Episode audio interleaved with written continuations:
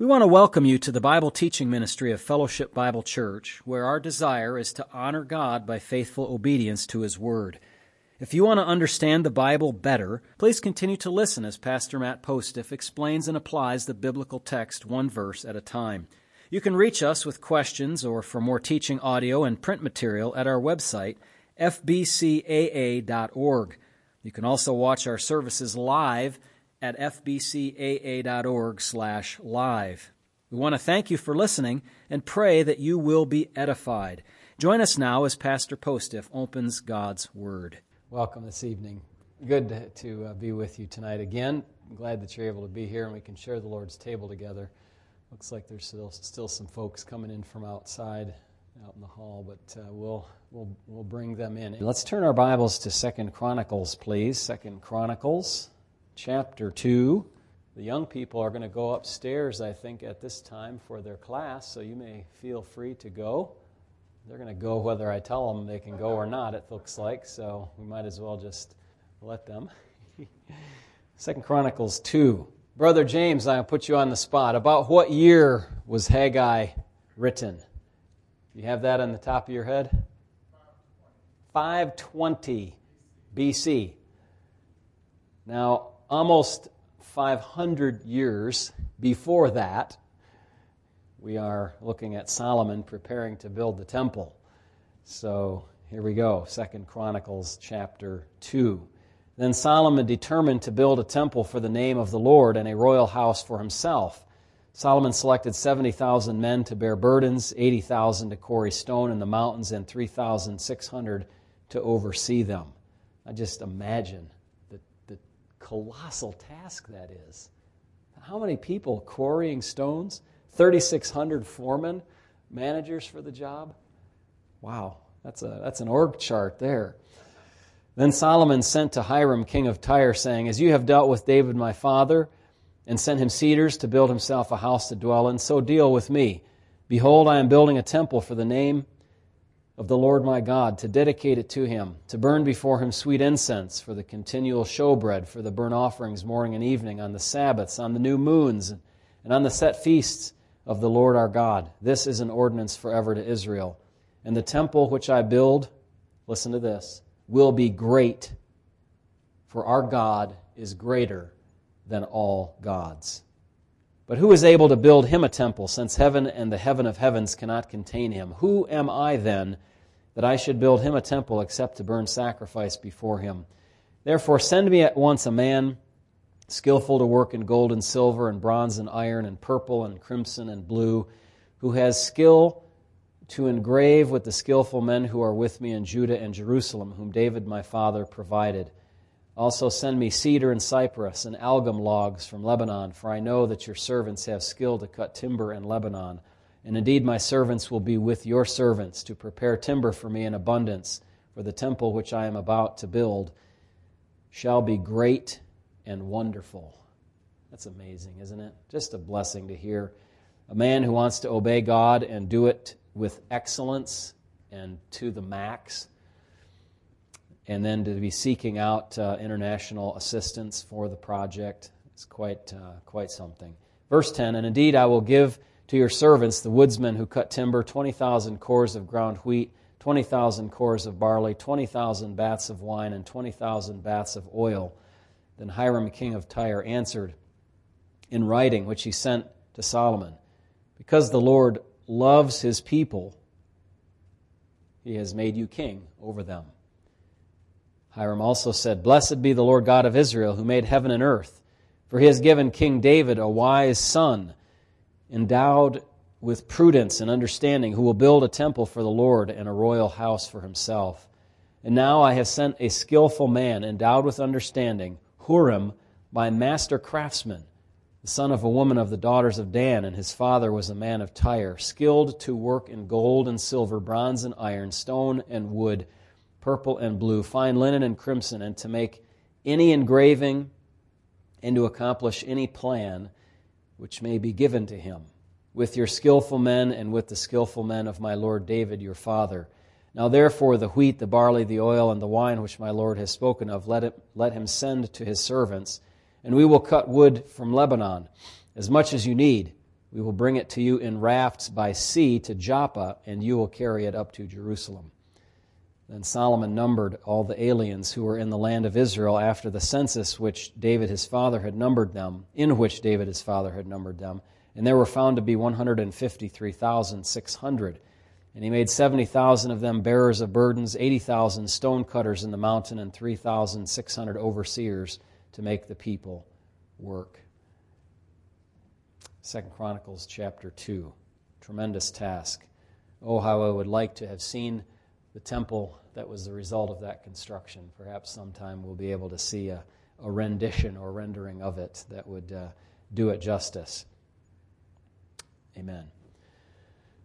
In our time of uh, message tonight, I want to uh, take you back to the Gospels in Matthew and elsewhere and share with you some of the burden that uh, I think the Lord has laid on my heart for our church uh, in these days regarding the topic of who are disciples of Jesus, who are disciples, the real disciples of Jesus. The Bible is clear about the character and the behavior of disciples, and we uh, introduced this message, part one, last time by reminding ourselves that we are tasked with making disciples.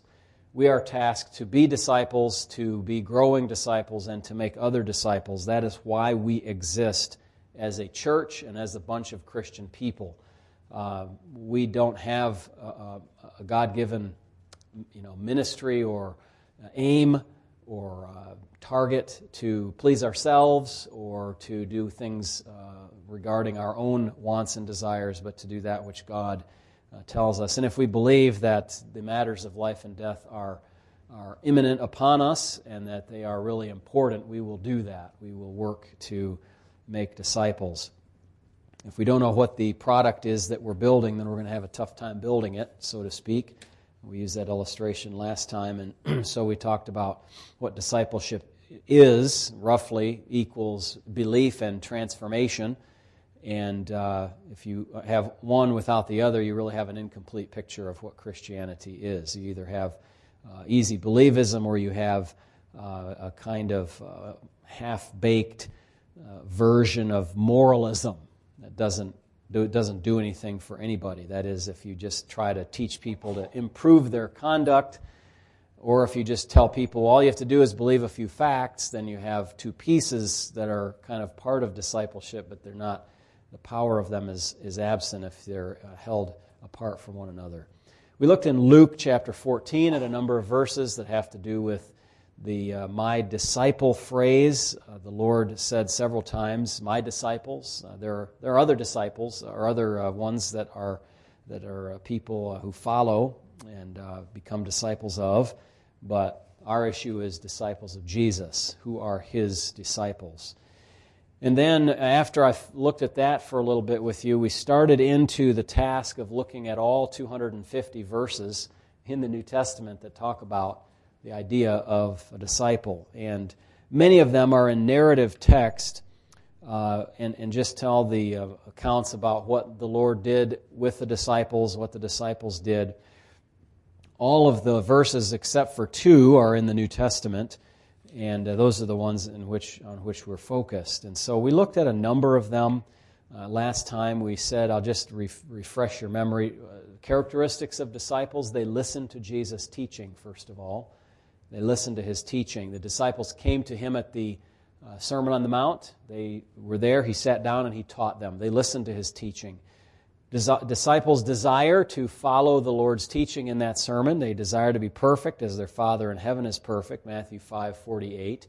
Who among us who are Christians would be able to say that they don't have that desire, to put it negatively, or to put it back positively again, all of us have had that desire in our, our hearts. Just, Lord, I don't want to sin anymore.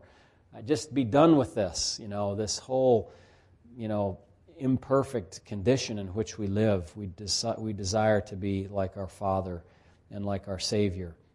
Uh, disciples, however, are not really disciples unless they follow the Lord. That's in Matthew chapter 8, verse 21 and uh, 23. You know, several times we have uh, examples of people who uh, maybe say they want to be disciples or pretend to be disciples, and then they they drop off or they don't really follow the Lord. So you, if you're, if you're not following the Lord, you're not a disciple. If you're not, a, if you're not following the Lord, you're not a Christian.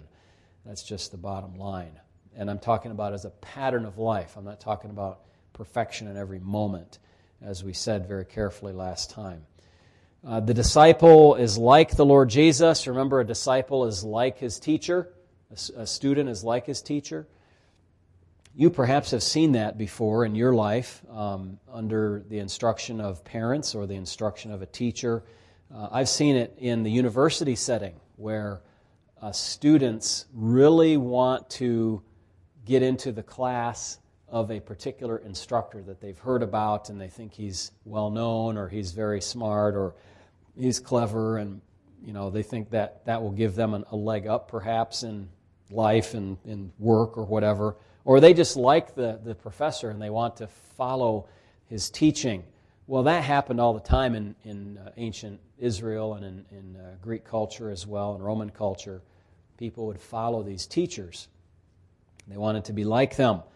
And so we as followers of jesus are to be like him Consequently, however, the disciple may suffer persecution, as the Lord did. The world hates him, and it hates those who follow him.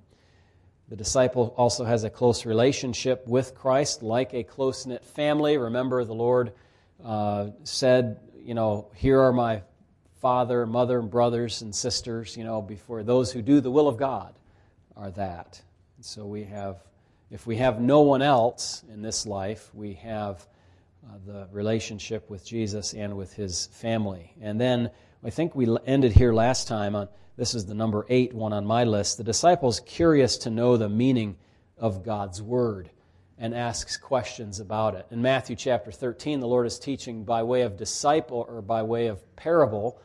And um, we have a little trouble with the live stream tonight. No, we're okay? All right. So um, the the disciples asked the Lord, they said, Tell us the meaning of this parable.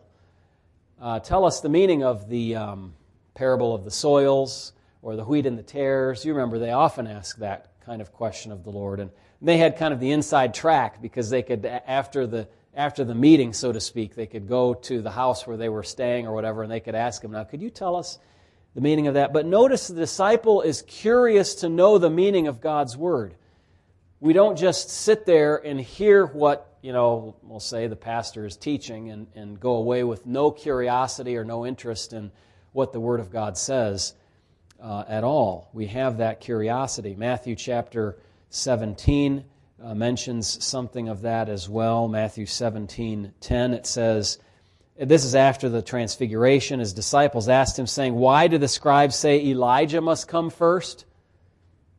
What is the meaning of this, they ask. Uh, Matthew 24, this, the uh, Olivet Discourse, they come out of Jerusalem and they say, uh, you know, Lord, look at all this wonderful stuff here. And, and he says, Look, I'm telling you, not one stone will be left upon another. And they asked him, what, When is this going to happen? What, what's the sign of your coming? They want to know something about what the Lord is up to. And then, of course, they come to an understanding, that is, the disciples come to an understanding of God's Word when they dig into it. Matthew 17, again after the transfiguration, when they're asked the question about Elijah, it says, Then the disciples understood that he spoke to them about John the Baptist. And so they're curious, we are curious, and we find out the answers to the questions that we have. Number nine on my list in Matthew chapter 13 the disciple is instructed in the things concerning the kingdom of heaven. Uh, concerning the kingdom of heaven. One of our brothers that is not with us here just shared with me that he's reading a book about the kingdom of heaven and he's finding it very edifying and encouraging. And uh, there is enough material to write a book on the kingdom of heaven. In fact, enough material for several books, in fact to uh, dig into the scriptures and explain what, uh, what is happening in the Bible as far as the kingdom of, of heaven is concerned. In Matthew 13 and verse 52, Jesus said to them, Therefore, every scribe instructed concerning the kingdom of heaven is like a householder who brings out of his treasure things new and old. So the disciple is instructed concerning the kingdom of heaven. Now, as I'm just, it's occurring to me as I'm sharing these with you, if you say to yourself, well, I've been a disciple of the Lord for a while, but I really don't feel like I know too much about the kingdom, or I'm not, you know, one of these points that Pastor has, has made here, I'm a little bit weak on that. Well, the reason I'm doing this is so that you check yourself and say, okay, if the disciple is curious about God's word, and I've kind of, you know, I've become more curious about other things, maybe I need to, you know, shift my priorities a little bit get into the Word some more. Or if I'm supposed to know something about the kingdom of heaven, I mean, after all, you are a citizen of the coming kingdom, and we are an embassy of the coming kingdom. Did you ever think about that? People out there can come in to the embassy to find out about the coming kingdom. We can tell them and we can help them to know if they're a citizen of that kingdom or not, and if they're not, to help them become that if they believe in the Lord Jesus. Just like Jesus told Nicodemus, you have to be born again. So come to the embassy. We're the ambassadors in the embassy. Uh, the church, you know, I'm speaking as the building is the church, but really you understand that the church is the people. And so we are the embassy. We are the outpost of the kingdom in this corner of Ann Arbor. And if you feel like, man, I don't really understand that, then you know you need to sharpen your pencil a little bit and, and, and dig in try to understand the kingdom of heaven and, and, dig into those parables and read the scriptures about them. I'd be happy to talk to you about that subject. In fact, one of my favorite subjects, as many of you know. Matthew chapter 15 gives us another characteristic of the disciples. The disciple does not always or only or exclusively follow all of the old traditions. You know, the, um, uh, the the parable where the Lord talks about the garment that's torn, that you don't put on a new piece of fabric on that, or old wineskins, you don't reuse them, you know, to the point where you put new wine in them, which expands and, and you know, tears them, destroys them. And so it is with the New Testament church. We don't, we're not a patch on uh, Old Testament Israel. We are connected, we are related, but it's like, you know, with, uh, I used the word patch, so it immediately made me think of computer software, because that is, a, you know, my brother's smiling. He knows exactly what I'm talking about. Sometimes it is too, the, the old software is too far gone to patch. You need to rewrite it. And although it may have similar functions and do similar things, you know, it's not running on the big iron IBM mainframe anymore. It's running on a little PC, and you have to rewrite it from scratch to make it work. You can't just patch what you have. And the disciple of Christ understands that, that, you know, we don't follow all the old traditions uh, or the, those things. We understand them and we know when they are appropriate and when they're not appropriate to include into our, into our worship. For example, we know that animal sacrifice is nowhere near the, the appropriate uh, nature of Christian worship. It's just out. So we're not bound to that in, its, in the old tradition. Number 11, the disciple of the Lord serves the Lord and his people. And I have a number of verses here under this heading. I'll just pick one of them in Matthew 15, verse uh, 36. It says, Jesus took the seven loaves and the fish and gave thanks, broke them, and gave them to his disciples, and the disciples gave them to the multitude. This is the feeding of the 4,000, which is probably 12,000 or something like that. But you can imagine the disciples were serving the Lord by distributing food. Now that's table service. That's that's you know that's not like you know CEO type stuff. Okay, that's serving at the table. Uh, I, I uh, am pleased to. I won't share the name, but I'm pleased to know a fellow who was uh, in the uh, government. Um, quite high up in the government back in the early 2000s after 9 11. And uh, I was delighted to see him at our meeting in Florida with the mission, GMSA, and he was going around to the tables picking up the uh, paper plates and utensils after people were done eating dinner. And he had a stack of them like this high that he was taking to the trash can. Now, he's not a fellow that you would think would be waiting on tables. But that's what disciples do. They, they do those sorts of things because they serve the Lord and they serve people. In Matthew chapter 21 is another example of that. Um, Jesus said to them, Go to the village opposite you, and immediately, immediately you will find a donkey tied and a colt with her. Loose her or them and bring them to me. So there's the Lord uh, telling the disciples to go and do this, and they do that. They serve him that way. And there are a number of other verses as well in which the Lord or the disciples do this. Matthew 16, this is an important one. Matthew 16, number 12 on my list. And all this is on the church website, by the way. If you're online, you can see it right there in the normal spot, fbcaa.org slash docs. Uh, so you don't have to feel like, oh, I want to capture all these. No, they're already captured for you and written down. In Matthew 16, verse uh, 16, Simon Peter answered and said, You are the Christ, the Son of the living God. And so, what does a disciple do but acknowledge that Jesus is the Messiah and the Son of God. If you are not acknowledging that He's the Messiah, if you're not acknowledging that He's the Son of God, then you're not a disciple, period. Okay? Don't be deceived about that. It's very simple.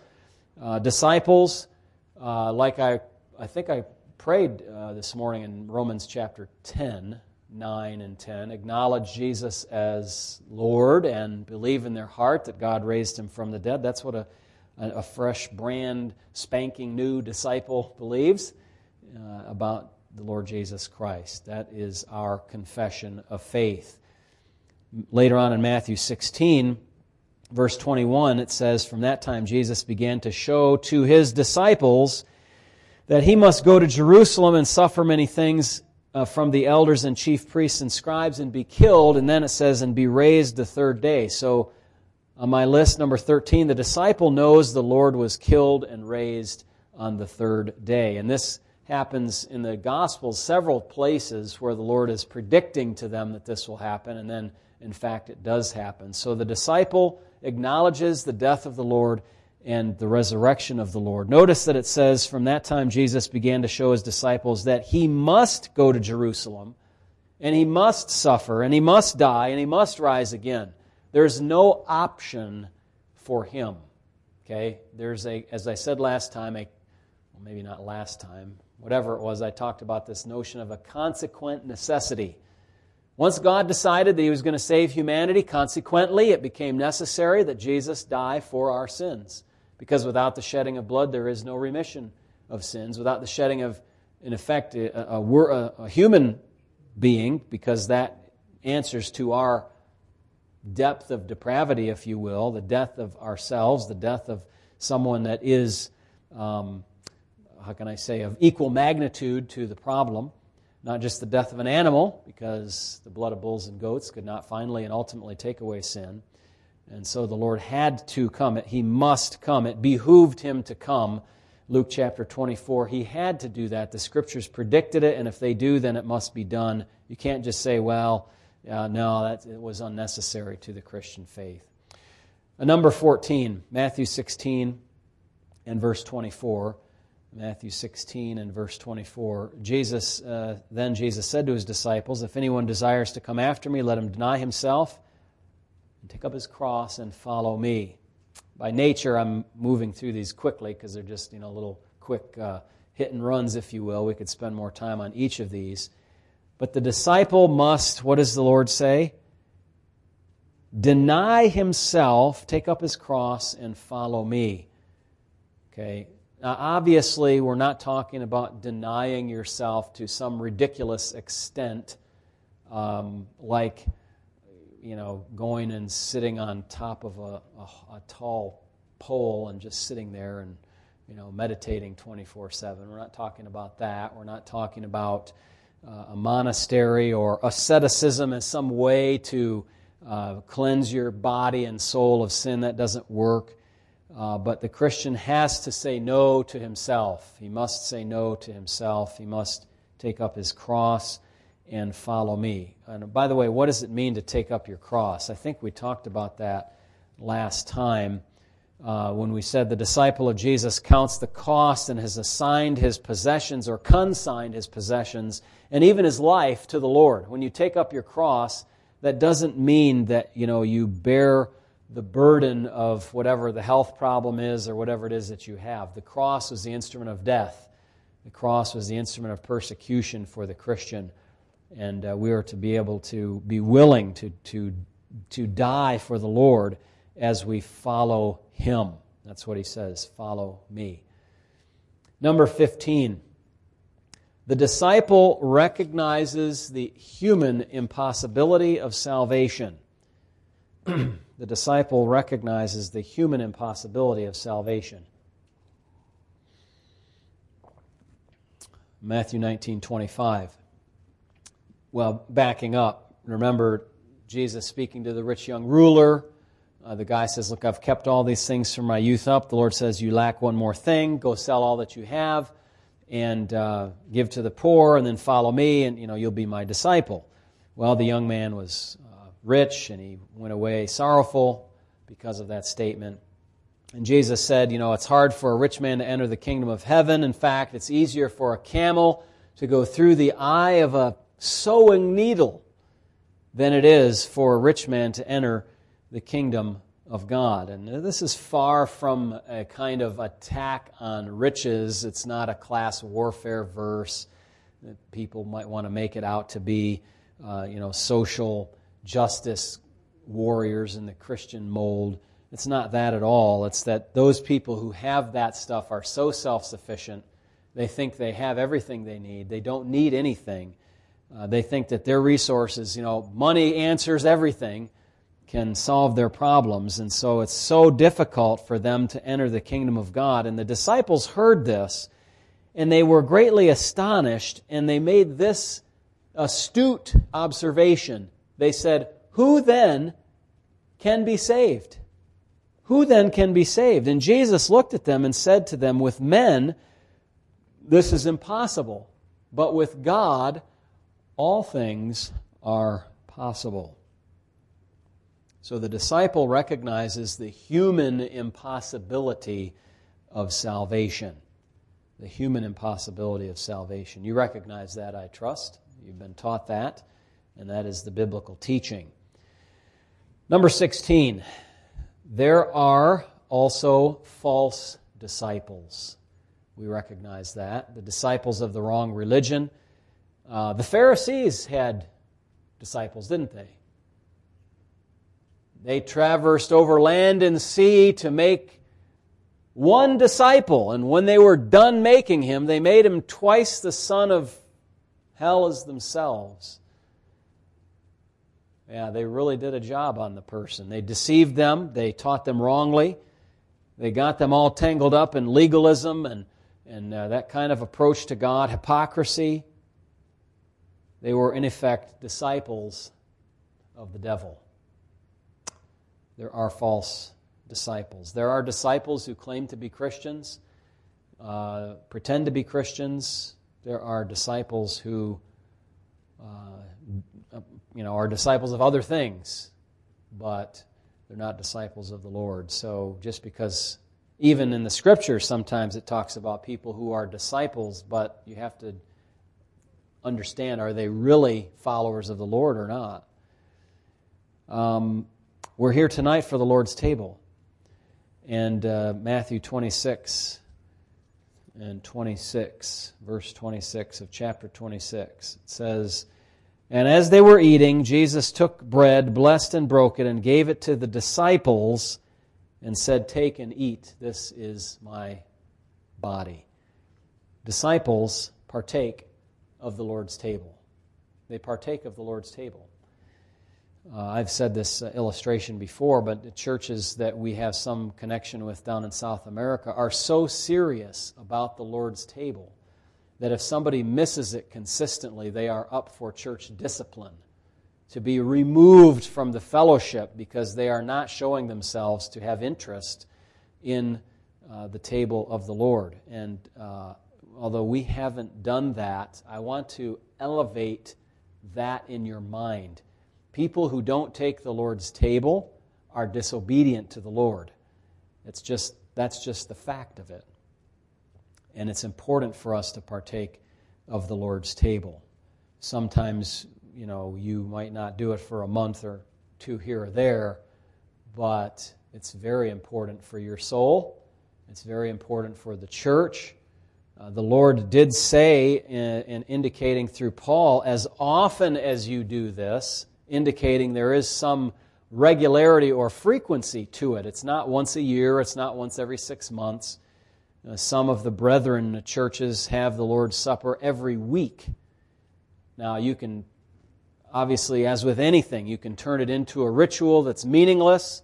It, you can, you know, take baptism and turn it upside down. You can take circumcision and turn it upside. You can take the Lord's table and make it meaningless. But that's not what we want to do. But we want to partake of it on a regular basis, knowing that it's crucial for us as a church, as a checkup time, as a way of expressing, uh, until the Lord comes, our adherence to His sacrifice, His self sacrifice, Substitution for us, His death, burial, and resurrection, and all of that. It's crucial for us to partake uh, in the Lord's table. Disciples partake of the Lord's table. Uh, I also noticed in my study in Matthew chapter 27 that disciples are drawn from all walks of life, including rich people, formerly religious people, uh, fishermen, tax collectors, physicians, and all other kinds of people. This is in, I picked this up from Matthew 27 57. It says, When evening had come, there came a rich man from Arimathea named Joseph, who himself had also what? Become a disciple of Jesus. Yeah. Uh, it was a little bit of a sketchy thing for him to do that because he was on their council. And he and Nicodemus were vastly outnumbered among the 70, just two of them that we know of that were uh, converts to the Lord and had some sense in them about what was happening with the Lord's ministry. But the Lord draws disciples from all walks of life. And so we can see that uh, even in our own assembly. You know, people who do all kinds of jobs, have all kinds of levels of education, uh, you know, various levels of socioeconomic standing, whatever. You know, that's good. But we're all in the church together as a family of God. disciples are drawn from all walks of life. And then in Matthew chapter 28, and this is where I think uh, we'll probably end here this evening, uh, is, is the number 19 on my list. Disciples have a job to make more disciples. Matthew 28, 18 through 20. And you'd be sick of me saying this, but um, you know that if you don't know your mission, if you don't know your mission statement, then you're doomed to be wandering about in all different ways, you know, trying to figure out what you're supposed to be doing and doing invariably the wrong things. This is what he's, Jesus has left us as a mission statement to make disciples, to go therefore and make disciples of all the nations, baptizing them in the name of the Father and of the Son and of the Holy Spirit, teaching them to observe all things that I have commanded you. And lo, I'm with you always, even to the end of the age. Amen. So, disciples have a job to do, and that is to make more disciples. And so, my question to you then is Are you the kind of disciple that we've laid out here? Not we, but the scriptures. We're just reporting. And are you the kind of disciple who is busy about making other disciples? Because that's what our mission statement is. And so I hope that you're busy about that, trying to do that. That's what we're trying to do here in the church, and we want to see more come to faith and more grow in the faith of the Lord Jesus. Disciples. What is a disciple? We've answered some of that tonight. There are much there's much more to be said. We'll do that another time. Father, as we uh, close this portion of our message tonight, I pray that you will bless and keep us as we partake of the table together. Lord, watch over each one of your disciples Protect them, keep them, and help us to grow in the grace and knowledge of Christ. Father, if there be any, any undiscipled kind of way in us, any way that's out of line with what we've been reading here in the Bible tonight, I pray that you would take away that bent of sinning from us, that you would draw us closer to yourself, that the way in which we manifest our following the Lord will match what the Scripture says. Let us not be those disciples that are fake. that are fair weather friends, that are uh, just false disciples that, that are in hiding or not really interested in the things of God. Help us to be curious about the Word of God, to in, inquire and to learn, to be uh, knowledgeable about the kingdom, to serve the Lord and to serve His people and serve other people that are outside of the faith, to acknowledge Jesus as the Messiah, to know that He was killed and rose again the third day, and and recognize the human impossibility of salvation and be humble about our own salvation. And uh, indeed, partake of the Lord's table. May that be a, mark of our lives. We thank you in Jesus' name. Amen.